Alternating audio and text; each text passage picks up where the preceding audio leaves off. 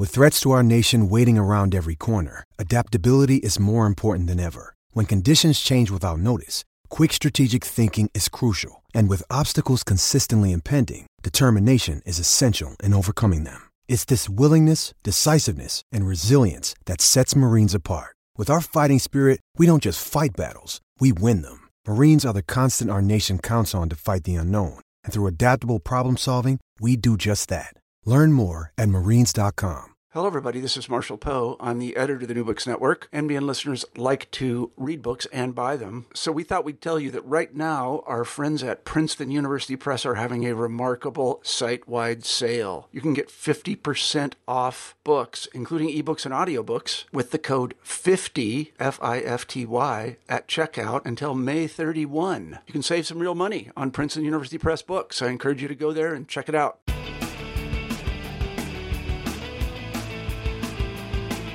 Hello, and welcome to New Books in Sports, a channel on the New Books Network.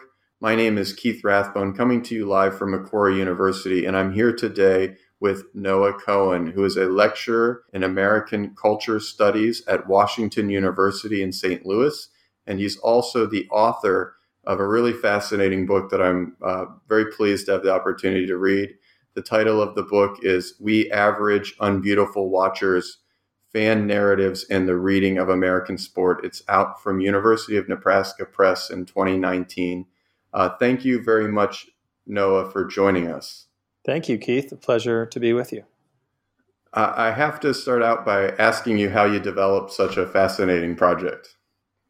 Well, like a lot of academic projects, it's it's sort of a combination of of the personal and professional uh, coming together. I think uh, maybe the personal piece is a little more out front than it is for some academics, but um, I'm sure a few of your listeners will be surprised to hear that sports were a very important part of my life as a young person. Um, was never really that gifted of an athlete, so fandom was my primary connection to sports. Um, eventually, uh, ended up going to college and and um, majoring in English. Thought I was going to do uh, sports broadcasting. Actually, that was my goal.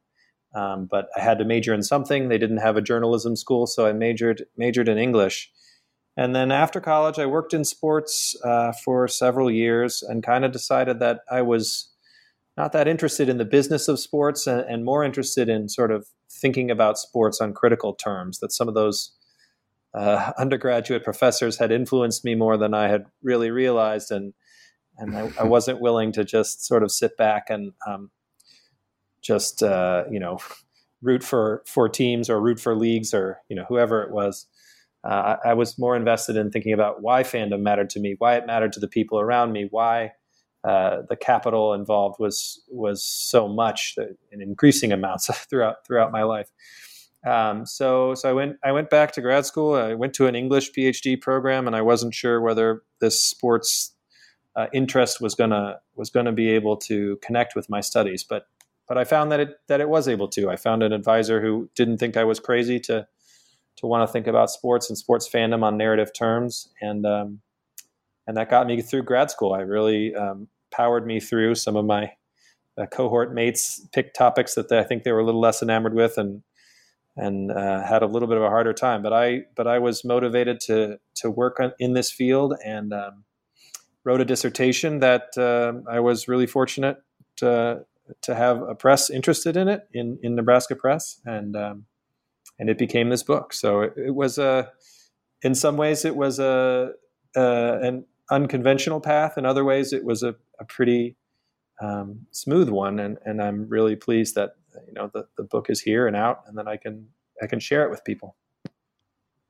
It's kind of funny in some ways. Uh, I think you're right. Maybe in in in in your case, more than in other cases, you really are a little bit out in front of your own research because one of the things your your work does so well is to illustrate the way in which sport uh, is a narrative. Although I think um, for our listeners who maybe are not always as as uh, up to date on discursive analysis or anything like that, maybe we should explain a little bit um, what you mean. So when you say sport is a narrative. What, are you talking about? Why is sport a narrative? How can sport be a narrative? And is sport as you say throughout your book, uh, in fact, necessarily a narrative? Yeah, so um, you know, we we all know that uh, consuming sport involves stories on some level. Um, when a journalist writes a recap of a sporting event, that's called a sports story, right? Um, that that much is obvious. Um, but but really, the argument that I'm trying to make is that on a it's sports are story based on a much more fundamental level, right? That the the events themselves are stories. Uh, they may feature a live competition. Um, they feature real athletes who are pushing their bodies um, to presumably uh, to their limits. Um, but those uh, the fundamental building blocks of of sports competitive construct don't change the fact that all the basic elements of narrative are there. There are characters, there's a plot. You know, every sporting event has a very clearly marked beginning, middle, and end.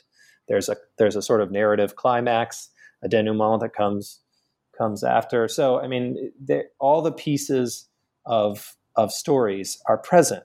We just don't really want to see them that way often because because of the liveness of sport, because of that competitive construct. But I think throughout the book and in different ways, I try to argue that actually seeing them as stories, understanding them as narratives, and thinking about ourselves, uh, the fans, as readers of sport when we when we watch a sporting event, when we consume sports content, uh, can free us up to do a lot of really interesting things in the way that we consume sport. That that there's a real potential there to destabilize some of the aspects of sports consumership that can be um, problematic or, or downright toxic at times. Um, and that, that thinking of ourse- ourselves as readers um, has, has a lot of potential to sort of um, demystify or, or um, detoxify those elements of sports fandom.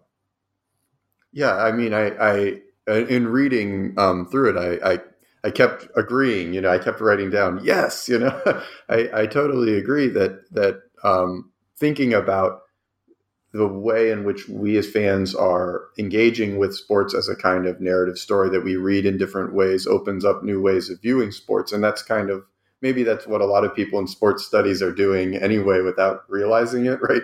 We're critically engaging as readers with the, mm-hmm. with a, with a type of narrative.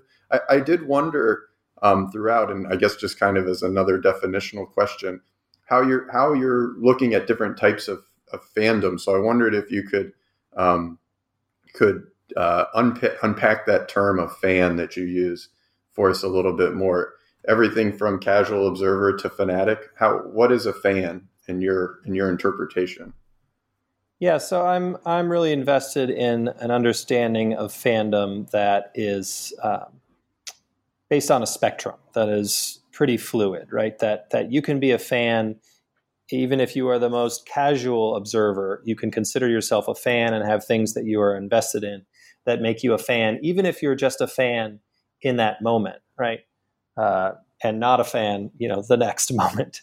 Um, all the way to you know the the person who you know has the um, you know Minnesota Vikings tattoo and they uh, dress in purple face paint every week, and they and they their entire sort of attitude for that week is determined by whether the Vikings win or lose.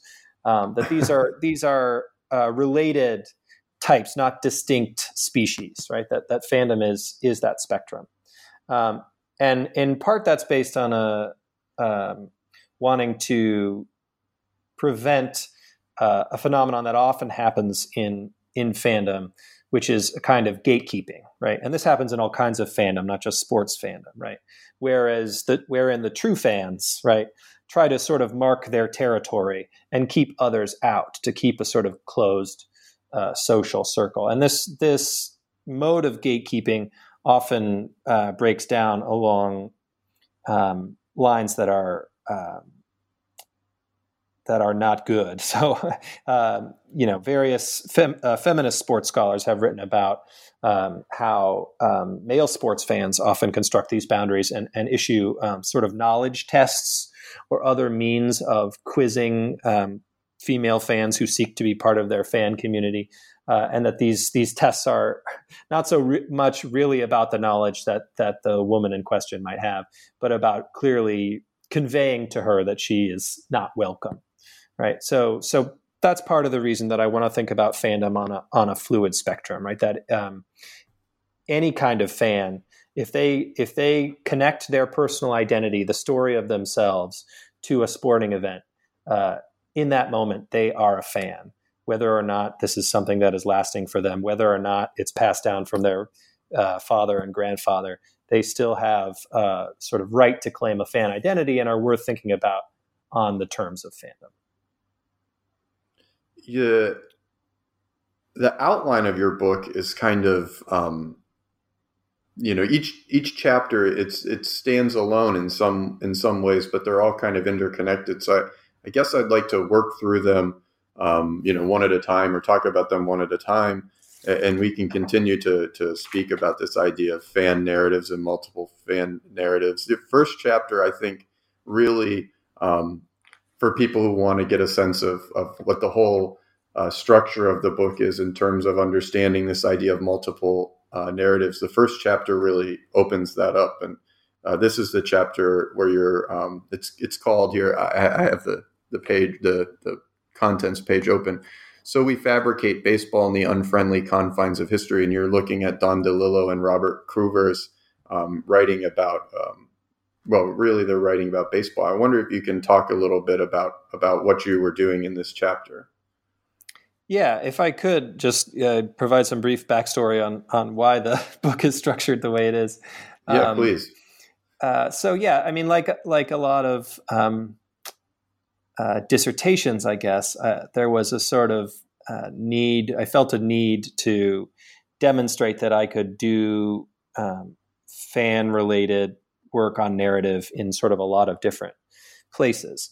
And so one of the things that I tried to do in the book was to sort of smooth things out to help uh, emphasize the connection uh, between these these different chunks. And, and new chapters were constructed as well. But but the first chapter is really one of the the first pieces of writing that I that I worked on in, in embarking on this project um, years ago. And so it's the most probably chapters one and two are the most um, sort of conventionally um, literary critical, right? They're they're based on texts um, that most, well, at least especially in chapter one, people would understand as fiction, but also really the texts in chapter two are are probably mostly understood as fiction. And so the question of how the the analysis of these um, fictional writings can apply to uh, how we understand real sports fans is something that some people might, I think, might have a question about. As, as, the book progresses, we get to texts that are more clearly about sort of the sports world as we know it. They're about memoirs, um, there are films, and then finally, the fifth chapter is about sports uh, blogosphere of the sort of early aughts. So it widens out in terms of media types and in terms of the sort of sports universe that is being considered in the later chapters. But these first two chapters um, are sort of close, more closely tied to texts that are sort of self-evidently uh, creative in orientation. But I think that that's still that they still work that is still meaningful um, for the reader especially especially chapter one because part of the point of chapter one right in considering DeLillo and Coover is to think about um, fandom in terms of that idea of fandom as fantasy and fandom as fanaticism and how that relates to the sort of real um, happenings that are happening that are taking place on the field right the the, the history, if you will. So we fabricate baseball in the unfriendly confines of history talks about this tension between the imaginings of the fans, the personal worlds that these fans create for themselves, and thinking about their relationship to the sport, and the ostensibly real, uh, uh, recorded in the annals of history, the, the events that are happening on the field, right, and how how the fan um, connects those two things um, is sort of the point of the chapter. So DeLillo's novel in particular is obsessed with this idea of historicity, right? He he um, he documents in the in the uh, sort of prologue to his uh, massive novel Underworld, uh, Bobby Thomson's shot heard round the world. The shot heard round the world is a, a, title that's applied to a lot of different events in history, but here, but here it's speaking specifically about that famous home run uh, that for the New York Giants against the Brooklyn Dodgers that propelled the the Giants to the um, pennant in I think it was 1951. It was the beginning of the era of television, so it was documented on TV and radio, and of course in newspapers. Um, and uh, DeLillo um, picks up on those accounts and, and, weaves them into his account. But he also um, creates fictional fans, people who we have no idea if people like this were at the event, but but DeLillo imagines them.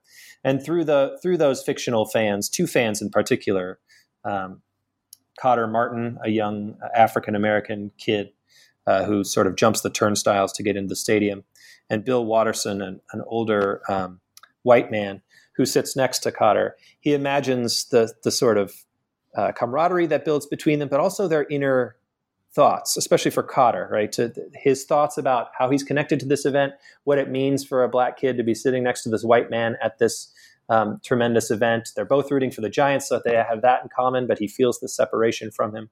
And so it's a really interesting way of using the power of fiction, the power of a novel, to examine the fan psyche in a way that history on its own could never do, right? It could never sort of uh, penetrate that, the consciousness of the people there in the way that DeLillo's imaginings can. So that's that's that's part of that first chapter. And the other part is is Robert Coover's novel, which is more concerned with fantasy worlds um, than actual real baseball. But I think the two texts um, have a distinct interplay that that I think is valuable. So that's that's sort of the setup um, for that chapter.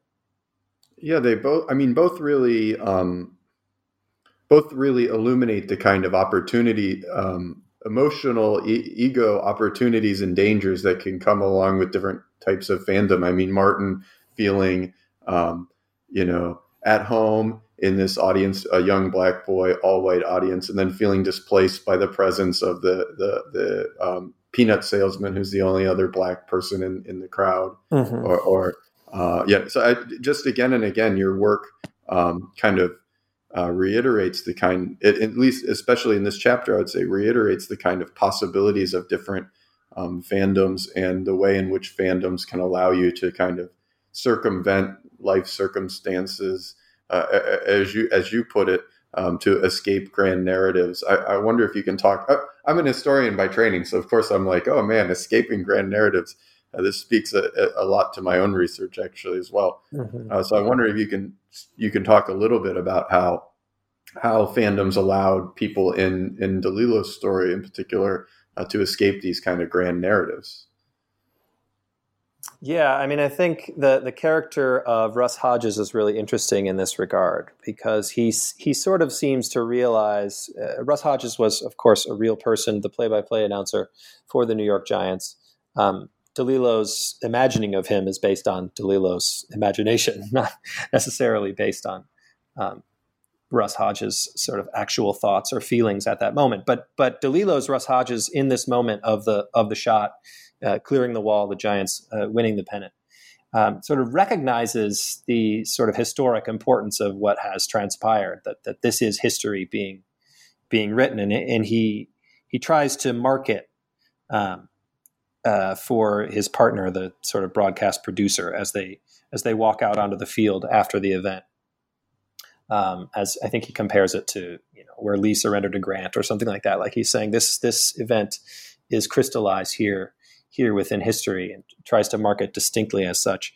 And that that importance of that event is also, however, overshadowed within the context of the story by the presence of of um, J. Edgar Hoover and his knowledge of a Soviet nuclear test that had taken place the same day, right? And this is part of DeLillo's inspiration for the entire um, story is that the the front page of the New York Times the day after Bobby Thomson's shot was sort of split in half, half about the the home run and half about this nuclear test in in Russia. So we have these two pillars of history, if you will, that sort of dominate the headlines the next day. But but DeLillo resolutely does not allow those uh, significant historical events to efface or dominate uh, the narrative that he tells. He's really focused on these ordinary moments.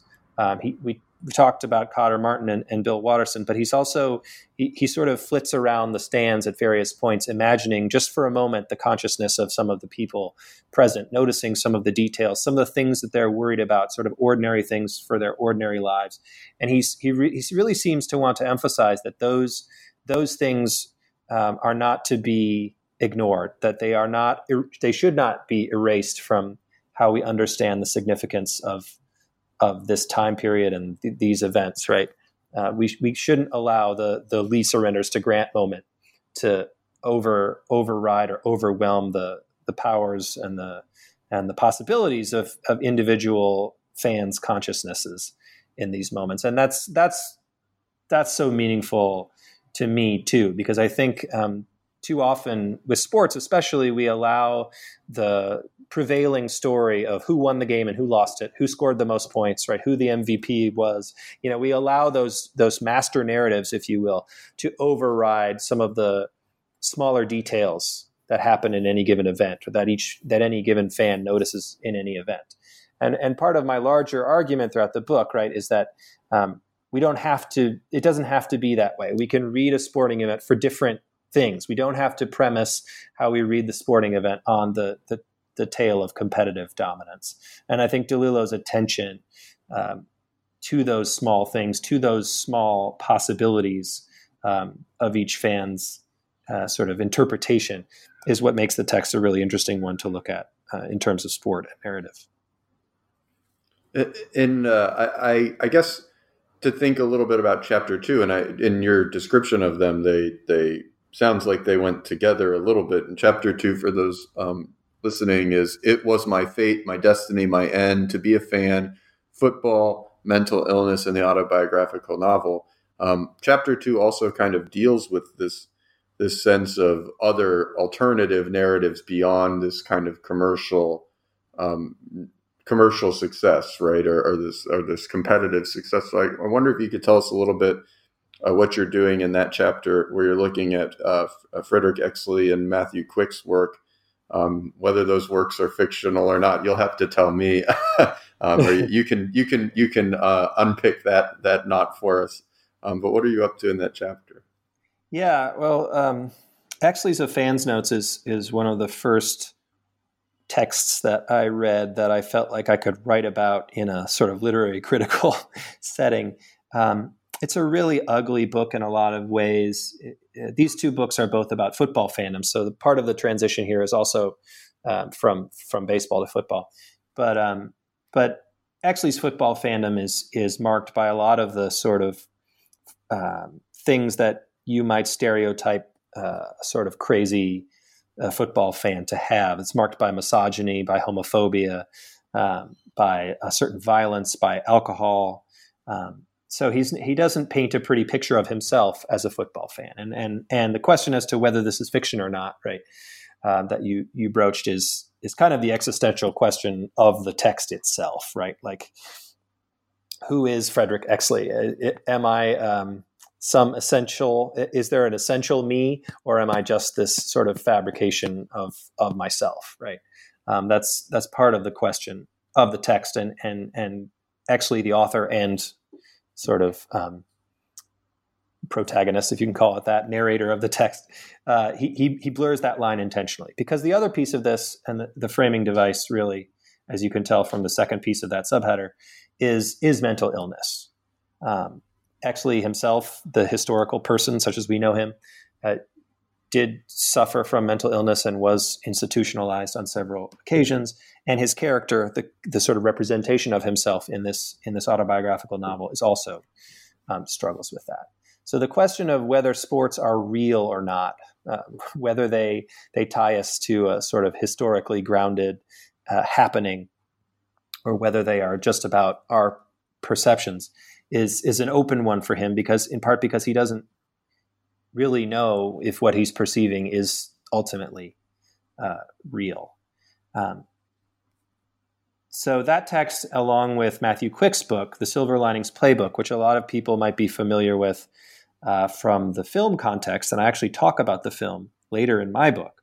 Uh, but that film is based on, uh, on a novel that that Matthew Quick wrote, Uh, unlike Exley, Matthew Quick does not insert his own name or or uh, lead you to believe that the narrator um, in called Pat Peoples in the book, Pat Solitano in the film, is himself. But actually, in several interviews that he did about the the book, he he talks about his own struggles with mental illness and his own Eagles football fandom. So there's reason to believe that a lot of his own experiences is also in that text, which also deals with a institutionalized uh, football fan, also a fan of the Philadelphia Eagles, oddly enough. Um, oh, sorry, I've got it backwards. If Exley is not a fan of the Philadelphia Eagles, he's a fan of the Giants, New York Giants. Right. But the Eagles are prominently featured in that text because the the football player that he attaches himself to, that he sort of considers his like lodestar, his green light, if you will, uh, is is uh, Frank Gifford, and Gifford's um, career traumatically uh, ends, uh, or actually, I think he came came back briefly, but he was never the same after a, a brutal hit by Chuck Bednarik, who is a Eagles linebacker. So sorry for that confusion, but the the two texts are pretty close in their sort of what football fandoms they're attached to as NFC East rivals. So they're connected in that way, but they're also connected in this in this question of um, their own psyches and what sports fandom can do for them in relationship to their to their mental illness. And ultimately, while while both texts feature their fair share of ugliness, I already sort of talked about it in the Exleyan context. Um, the, the, character Pat Peoples uh, also um, has several violent incidents. He's he his father is um, abusive and, and alcoholic, so there's that piece of it as well.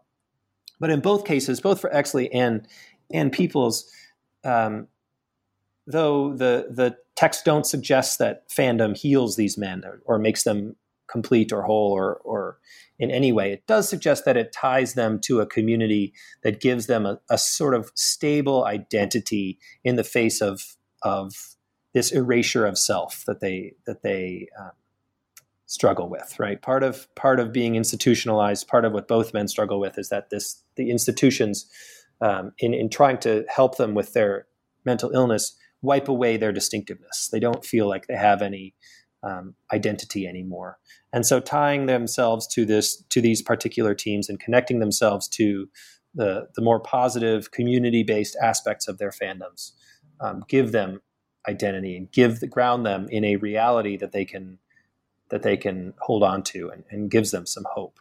So, so part of the point of that text is is whereas the or that chapter is that whereas the first chapter is about um, blurring the line between fan experience and sort of the annals of history, this is about sort of um, using fandom to ground yourself on something real, something historic, maybe um, to to stabilize. So it, it almost works um, back back to history, where the first chapter sort of pull, pulls you away from it a little bit. Both uh, of these chapters, and I guess in some ways also your fourth chapter on film, deal with, um, as you suggested earlier, uh, accounts that are are fictional or understood to be um, perhaps in fictional in a more complicated way. Um, so I'm wondering if you can um, if I if I could push at that a little bit to to ask you how then these fictional accounts can help us understand kind of lived fandom, um, you know, in in the, in the real world sense. Yeah, I mean, I part of uh, I mean, sort of my baseline argument about uh, narrative, and I, I, guess I probably didn't articulate this earlier, right? Is that um, if we're thinking about sports on narrative terms, they're not that much different than thinking about novels or uh, films, uh, any kind of story based entertainment. And um, oftentimes, those story based entertainments, uh, while fictional, right, uh, provide meaning that uh, helps people in their ordinary lives, whether that be an attachment to um, Spider Man or Game of Thrones or um, I'm not sure what, but but cultural texts that that don't pertain to our world as we know it, right, can can um, give us uh, uh, give us things to hold on to for our identity that that that whether that be just a community of people to talk to, or a sort of inspiration for a, a, mode of behavior. They they contribute to our ordinary lives all the time. They help us cohere around a sense of uh, a sense of ourselves. These are the things that I like. I pull them into the constellation of me. This is who I am based on the things that I like. Now, obviously, this is also grounded in capitalism. So the question of you know. Is our sense of self uh, fundamentally just a, uh, consumer a collection of consumer products is a is a fair and open one. But but for the purposes of your question about fiction, right? I don't I don't think that there's uh, really any difference in thinking about um, sports fandom and what it means uh, through the lens of these texts that are overtly fictional than there is through a memoir or through a blog post about real fan experience. Because I think uh, all of these authors, uh, any author who's trying to depict fandom um, responsibly or, or in a sort of uh, interesting way, is going to do so in, in a way that um, is is true, at least on some level, to the, the mode of investment that, that we all partake in, in considering fandom. So I, I, I guess I'm not since I'm since I'm sort of destabilizing the the reality of any kind of fandom, it, I think that uh, doesn't really um, I'm not really interested in uh, policing the boundaries between texts that are based on real life experience and those that sort of imagine imagine fandom. I'm not sure if yeah. that responds. No, no, no, that makes but. totally no, no, totally. Um, and and one of the things you you you um, iterate again and again in in your book is that um, the literature on fandom already does this in a lot of ways, but it doesn't do it for sports, right? Yeah. Like for some reason, sports fandom just is considered to be very different than other types of, of fandom. And, and your work says, okay, that distinction is, doesn't make sense to me. And I think very productively explodes that difference. Although I, I, I, for our listeners, I guess I'm, I wonder if you could explain why you think that dis, that, that distance and that difference exists. Why, have uh, other fan studies not even looked at sports at all or not taken sports seriously and sports fandom seriously. Yeah, that's the sort of uh, gap in the literature piece that I try to address in the introduction to my text, right? Which is that there is there is a large, well-established um, field of scholarship uh, with prominent scholars that studies uh, fandoms, uh, mostly media fandoms, uh, through a humanistic lens um, in in uh, communications departments, but also in English departments. People study um, fandom through the lens of visual art, you know, comics and other fandoms. Film studies departments have fan studies scholars. So so there's lots of um, humanistic consideration of fandom and its importance in our culture, but it doesn't hasn't much touched on sports fandom as being part of this realm where sports fans are are studied in the university seems to be in um, uh, psychology departments, business schools. Uh, more quantitative modes of analysis are generally used to study sports fans, whereas there's a lot more qualitative analysis of uh, media fans. There's also quantitative analysis of media fans, so they kind of spread spread both. But, but the sports fans don't really come to the humanities side or aren't studied on, in the humanities side nearly as often. So that's you know that's part of how I position my book as trying to fill that gap. The reasons for that um, have to do with this sense of reality with regard to sports, uh, liveness, right? Um, humanities scholars tend to want a text or a sort of something uh, concrete that they can hold on to and, and not want to conduct, you know, interviews or um, or uh, survey data or that kind of thing. So that that that's part of it. It's connected to that that liveness piece of it. I think it's also connected to um, the the stereotype, uh, well founded stereotype of of toxic masculinity that's connected to sports fandom. Right, this idea that sports fans are mostly uh, men misbehaving, and that and as such they aren't necessarily very interesting for study for from a humanistic lens. That that much of what they uh, they did they don't really produce uh, creative texts of their own. They don't uh, really create a culture kind of passive is, receivers in a way. right. That this this is very much part of this idea that that these men just sort of uncritically consume sports. Um, they're just handed it by by culture producers, you know, TV networks and and others, and and that's that's all that they do in watching sports, right? And that's very much not the case. There are plenty of texts and plenty of iterations of sports fandom that that defy that stereotype. But but it's easy to sort of just dismiss sports fandom for that reason. I think. Um, and you know, I also think it has something to do with um, the role of sports in universities, right? I mean, sports in American universities are this massive uh, uh, Division One uh, programs in the under the NCAA system, right? Are this massive moneymaker for the university. Um, they're super prominent on campus. They have an outsized influence on a lot of different aspects of the university. And I think a lot of academics, for good reason, uh, oftentimes, uh, resent that piece of culture that dominates a lot of the, the campus life and are not as motivated to try and um, see the things in fan culture that that I sort of argue are worth are worth looking at, worth studying, worth thinking about, right? So th- those I think are the main factors for why sports fandom has not really been studied through a humanistic lens. Um, and again, I don't, I don't. There is a reason those stereotypes exist. There certainly are uh, pervasive forms of sort of hegemonic toxic masculinity that persist with regard to sports fandom. But I also think there are lots of other ways to perform and engage in sports fandom that are worth thinking about. And I think if we just ignore that because we find sports sort of distasteful, that we're really missing something.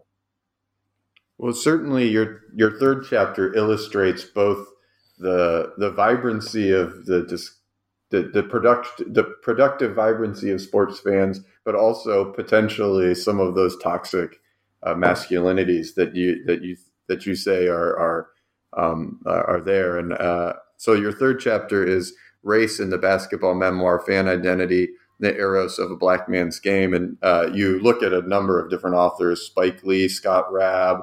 Bill Simmons, David Shield, John Wideman's. Uh, so, what are you doing in this chapter, and, and maybe I guess more specifically, how can you how do you look at these memoirs and illuminate different kind of racialized fandoms within basketball? Yeah, so um, this chapter is the is probably my favorite in the in the book. I might, I guess, I'm supposed, I guess I'm not supposed to have favorites, but I really, it was really, it was my favorite in the book until I got to the fifth chapter. But I, I really liked this chapter as well. Yeah, um, I, I really like this chapter because, um, you know, it. At, you know, the first chapter was football, the second chapter baseball, the third chapter basketball. It didn't wasn't really intended to break down on a sport by sport basis, but it's sort of happened that way. And I I found um, years and years ago, I had read Bill Simmons' book of basketball, and I had been really bothered by the way that he thought about his own basketball fandom in a book that's ostensibly about sort of uh, ranking basketball players for his pyramid of greatness, or however he wants to reconstitute the Basketball Hall of Fame. Um, and I and I really noticed, especially in in sort of reading this this depiction of himself, how clearly racialized it was and how clearly eroticized he made black bodies out to be. There are moments in that text where he talks about, you know, David Robinson's body as he objectifies it as like a Ferrari Testarossa or like a thoroughbred horse. Um, he talks about Manute Bol as having skin so purple he looked like an alien. I mean, it's just really uh, um, sort of limited and and just terrible ways of thinking about these uh, black athletic performers that he purports to have such an attachment to. But beyond just that sort of gross revulsion at that, I began to realize as I encountered other texts, right, that that basketball, because it is the the American game uh, of the Big Four sports league, right, that in which the the demographics are the most African American. I think it's something like 70, upper 70s percent. I'm not sure what the current statistics are, but it is still the case that it is a largely uh, black league um, with a mostly white audience. That that there's a real opportunity here to dig deeper into the racial dynamics of of sports fandom and how um, white fans think about the black athletes that are performing for them. And so I found, um, in addition to Simmons' texts, I found uh, I decided to focus on rather Scott Raab's unfortunately titled book "The Whore of Akron," which is about his distaste for LeBron James after LeBron left Cleveland to go to Miami, but before the return to Cleveland, obviously. Um, there's that text. David Shields' book about being a Sonics fan in the '90s, Black Planet, uh, which is uh, sort of self-flagellating take uh, uh of his perspective as a, a white fan of this black, mostly black team, and and he of the three white authors that I consider thinks most um, sort of uh, basically most uh, overtly about his sexual attraction to the players, right?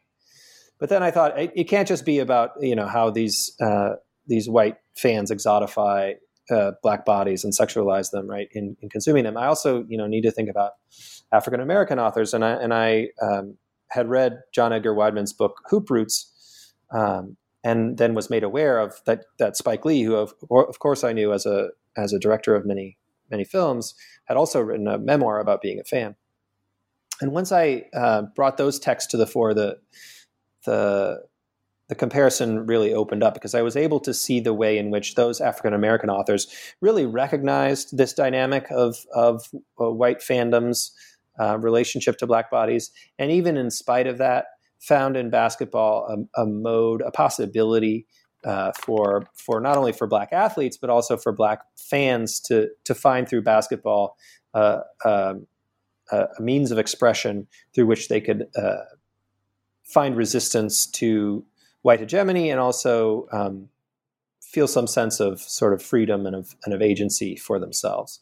So, so that was that was important to me, and, and one of the reasons that I really like the chapter is it's not just about how problematic uh, the racial politics of fandom can be, especially when we have a white audience and and black performers, but also about how um, even in that even within that construct, there's room for resistance, there's room for for joy and and expressivity and, and freedom.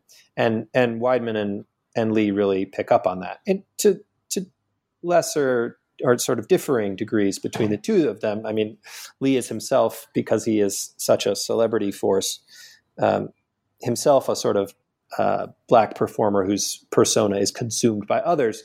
Um, so he has that that take on it as as well. But that yeah, that's I'm, i think I've given the main gist of the chapter. And I dig into all their different texts. It, it can be quite a lot to balance at times, but I think I come out the come out the other side of it with a with a fascinating account of um, of racial politics and, and the and the the league that you know now now has this perception as being the most woke league with regard to social justice issues and things like that. And I think that it certainly has changed and improved in some ways since, say, the '90s when David Shields was thinking about it. But it's still a league that that has to grapple with this this basic dynamic of of who's consuming it and, and what what the racial politics are involved are. Yeah, I certainly I, I thought this chapter was just uh, incredible, and certainly people who are fans of the NBA should read it.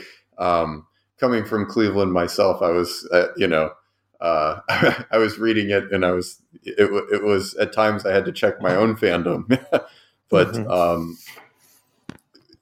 one of the things that I saw in this chapter that kind of underpins a lot of your discussion in the book, but I think comes most to the fore in this particular chapter, is that there's always underneath your discussions of, of these various types of fandoms another another spectral fandom, which is this kind of commercial sports fandom, a kind of monolithic passive sports fandom that maybe people assume that all sports fans are.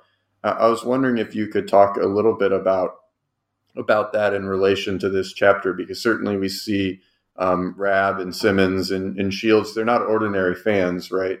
So mm-hmm. I, am I'm wondering if you can talk a little bit more about maybe um, how how Lee and Wideman and Raab and all of these uh, different authors how their particular places within the sports um, world might make them be able to be different types of fans, or can we all be these types of fans and and we just don't know it, or or how do we, how does how does how do other fans fit in? You know, that's an interesting point. I mean, they they are um, all of them, all of the memoirists, um, privileged in some with some regard with uh, with respect to their uh, relationship to the game, and by that I mean, you know, Simmons by the time he wrote the book had become a popular media personality for ESPN.com. Raab, while he um, maybe wasn't that well known to very many basketball players, had been writing for, uh, I think it was Esquire for some time. So he was used to sort of interviewing celebrities and, and was able to get access to the, the Cleveland Cavaliers locker room as a member of the press for much of the writing of the book. Um, David Shields uh, is uh, was then and still is a professor of creative writing at the University of Washington. And um, in the beginning of his memoir, the sort of beginning of his time following that Sonics team, he does have press credentials. He eventually gets kicked out for asking questions that are too uh, probing, I guess. Um, so most of the text he's actually only watching from the stands, but he does have you know certain privileges and access there. I already talked about Spike Lee. You know, obviously his celebrity plays a large uh, role in how he understands sports fandom. His famous um, run-ins with Reggie Miller uh, sideline uh, during the '90s in the playoffs are, are part of the the narrative of the book. And and Wideman, um, though not really a fan of the NBA, himself uh, played high level college basketball at the University of Pennsylvania, and so has a relationship to the game that's premised on on being a, a competitive player with you know some of some of the best college college players. So as to their sort of ordinariness, you might say that they all are, are somewhat exceptional in how they how they relate to the game. But I think um, I think part of the realization that they have, in, or some of them have, I, I, guess, in the text. I'm thinking most about um, Wideman and Shields, actually, but uh, the realization that they have is that that um, they kind of have to give up or shed that personality or that that status that they previously had to engage with the game in a new way. Uh, for Shields, that comes from that alienation from the locker room, that lack of excess, that sort of self-flagellation that I talked about earlier. Uh, he he comes to um, understand fandom on on religious terms to a certain degree, which is something a lot of people uh, you know analogize fandom to religion, but but he he thinks of it more in a sort of self-aggrandizing way that uh, that um, that his sports fandom, like a lot of people's relationship to a religion, uh, makes them makes them feel uh, special or that they are you know cared for in a special way by some some higher power. Uh, for, for Wideman, it's about giving up his ability to play. He's sort of forced into fandom. He has this sort of disgust for fandom as a sort of um, mode of being that is is inherently lesser than than the experience of playing the game. He's a he's a long time pickup hoops player, playground hoops player, and he's he's just aged too much. He can no longer even play on the playground, and so part of his sort of humbling, if you will, is his realization that he can't enter that space as a as a participant. So you know, is basketball gone? Is it is he is he stripped of this this thing that had been so meaningful for him since he he's a child, and he ultimately comes to realize that that it will be different, but it but it is not gone. That that um, even even humbled, physically humbled as he is, basketball still has meaning and importance for him. So I think eh, to sort of roundabout way to answer your question, no, I don't think you know we need special status or special abilities to come around to sports fandom in a in a distinct way. But I but I do think it might be necessary for for ordinary fans to have a sort of awakening moment where they kind of realize that uh, just because um, they live in a market doesn't mean they have to root for the local team, or just because they you know communed with their father in this way about fandom or their mother in this way about fandom that that, that they are trapped into that uh, mode of being that that actually you know all fans have a lot of agency in their fandom. You know it's obvious on one level of course you can pick whoever you want to root for but for so many fans it feels like a burden. I mean cleveland for Raab it's it's like he connects being a cleveland sports fan to his jewishness right? It's it's so fundamental core to his identity.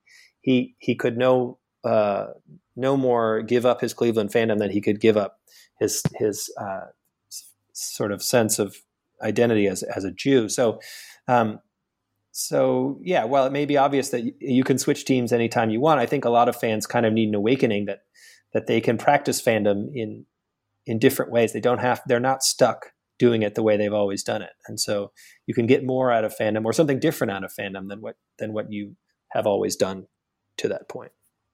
Yeah, I, and I, I, hate to, to to do this, but in the, I I want to skip right to chapter five because that speaks mm-hmm. directly to what you're talking about in chapter five. Chapter five, which is reimagine communities, web mediated fandom, and new narrative possibilities for sport. I mean, that's exactly what you're talking about, where fans create create their own communities, uh, disaggregated from this idea of, of kind of geographic filial uh, links that, typically define very much who we are. I mean, I'm also from Cleveland, so I, have read Scott Raab's um, work and I often explain my own personality and identity in terms of Cleveland fandom. you know, don't mm-hmm. worry, I'm used to being disappointed. Mm-hmm. You know, um, but I wonder if you can talk a little bit about your about your fifth chapter and how the internet empowers new um, varieties of fandoms.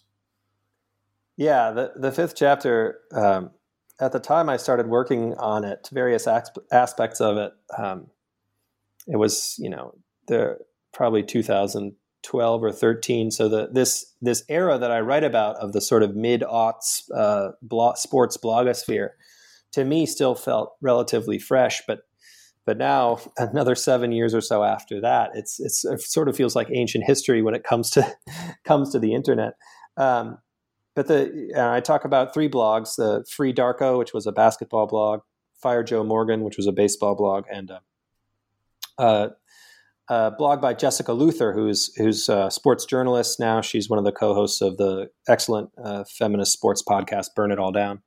At that time, she was sort of doing a feminist uh, blog on her own. So I read about those three blogs, all of which ended by 2013 or 14 at the latest. Um, but but I think part of what you're specifically alluding to is Free Darko and, and their concept. Uh, this was a collective, several uh, authors. Their concept of um, liberated fandom, which was uh, the first time I read it. Uh, just reading their blog for pleasure was like a light bulb moment for me, right?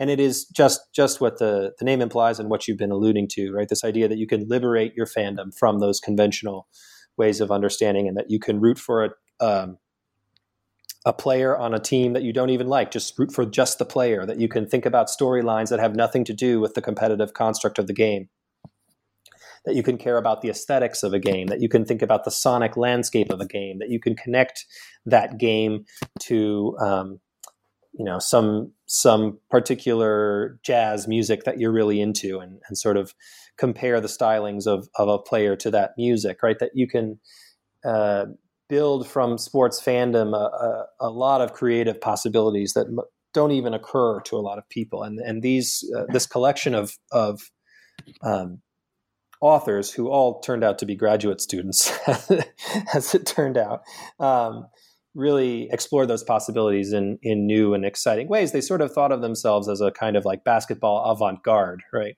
With any avant garde, there are always missteps. There are always things that are proclaimed, you know, that that turn out to be just you know uh, nothing more than a hill of beans. But but some of the things that some of the concepts, some of the ways of thinking about fandom that they sort of fired back and forth at each other were really influential for me and I thought were really fascinating. And, and foremost among those was was liberated fandom. Another thing that they talked about, though, um, that's relevant to, to, to, today's NBA was um, what they called the positional revolution.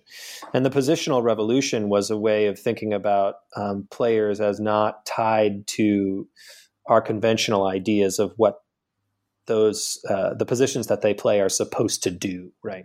And so they imagined, you know, uh, centers who would shoot uh, threes all the time, and and point guards who would be sort of rangy uh, individuals who you know could lead the team in rebounds, and and and thinking beyond the sort of basic contract constructs of positionality with regard to basketball. And that seems to have be what has happened to basketball some, you know, a decade yeah, later, right? That, so, right? uh, if your center doesn't shoot threes, you have a problem because the other team is going to stretch you, uh, you know, try to pull your center out of the paint, uh, even if he doesn't doesn't want to come out. So, uh, so the blog turned out to be very influential um, in in some ways, and uh, and it was a, also a really fun read because they they took a lot of joy in the sort of their creative expression as as basketball fans. um, they themselves. This chapter really made me think of, of two things. One, uh, this this kind of, especially in the free Darko, um, emphasis on on style. Um, it really mm-hmm. sounds like sports in some ways from the 19th century, where you know they'd have uh, races, uh, you know, track and field style races, where um, the winner of the race could be the person not who ran the fastest, but who ran uh, in the most stylish way, in the most correct way. So it wasn't mm-hmm. enough to just be quick. You actually had to also be um, to be physically stylish, or and so that was kind of interesting to me. But I, one of the reasons why I liked this chapter the most when I finished your book, and I maybe I shouldn't play favorites either, but um, one of the reasons I thought it was the most interesting is each one of these blogs, in some ways, because they applied a critical reading to sports, in fact, changed the sports that they were that they were reading critically. Mm-hmm. You know, so whether it's free Darko or free Joe Morgan or Power Forward, they all kind of changed the ways in which people think about or view view the sports. I wonder if you can talk about about uh, the possibilities for new critical fandoms to just change the way in which sports are even played. Yeah, I think I think you're right. I think there's a there's a there's a way in which you can see the influence of these these blogs in our contemporary sportscape, even though most people have never heard of of any of them. Um, I already sort of talked about Free Darko's uh, influence. Uh, Fire Joe Morgan, um, which was uh, authored by a collection of um, comedy writers who sort of did this as their uh, in their free time. One of whom is Mike Schur, the the showrunner behind The Good Place and uh, Parks and Recreation and other shows, who also does a, a baseball uh, podcast with um, Joe Posnanski these days, I think. Uh, anyway, th- these this group of comedy writers um, were very invested in thinking about baseball on with in, in smart ways using analytics. And at this time, at the time that they were writing in the in the early aughts, a lot of uh, mainline baseball journalists were very resistant to anal- analytics as ways of thinking about uh, baseball strategy. Um, and Joe Morgan, the person that they encouraged to be fired, was particularly uh, vocal about this, suggesting that you know baseball scouts could use their gut to determine who a good who a good baseball player was. They didn't they didn't need to use any measurables to do so, right? And and instead of um, instead of laying out the math really for people, instead of sort of uh, trying to show how important analytics could be by by showing just how effective predictors of of excellence they really were. Um, the, this group of comedy writers did what comedy writers do, which is make fun of the journalists. Uh, it's it was really a, a satire site, uh, someplace that was supposed to make you laugh at the idiocy of, of these various journalists. It wasn't just Joe Morgan; it was many many journalists, and not just TV journalists, print journalists as well. And and that's part of what I think was so interesting about the site was that um, you know certainly analytics have taken off, and and every professional team has an analytics department, and um, there are all kinds of ethical questions about you know measurables with regard to biometrics and all these things that teams are doing to try to have the most information about what's happening on the court at all times.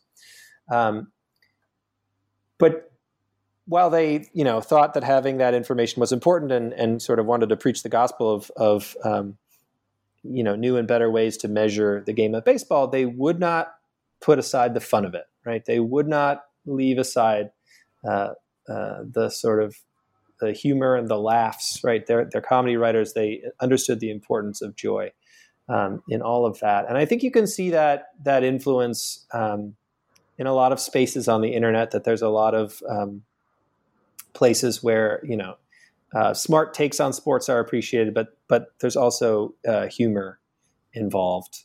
Um, whether that be, I don't know, I'm trying to think of you know, the, even just your basic Twitter thread often turns into a kind of uh, joke fest in certain places. It can also turn into other things that are maybe less sure. less hilarious. But but there's a there's a I think sort of the wacky uh, sports world, the making sports uh, fun, focusing on uh, that fun is something that you know baseball is desperately trying to do this. The, their uh, whole um, thing about let the kids play, right? They're trying to energize their fan base. They're trying to make the sport fun for people again right? And I, that's something that I think Fire Joe Morgan did did really well. We can be smart about baseball while we're still having fun with it.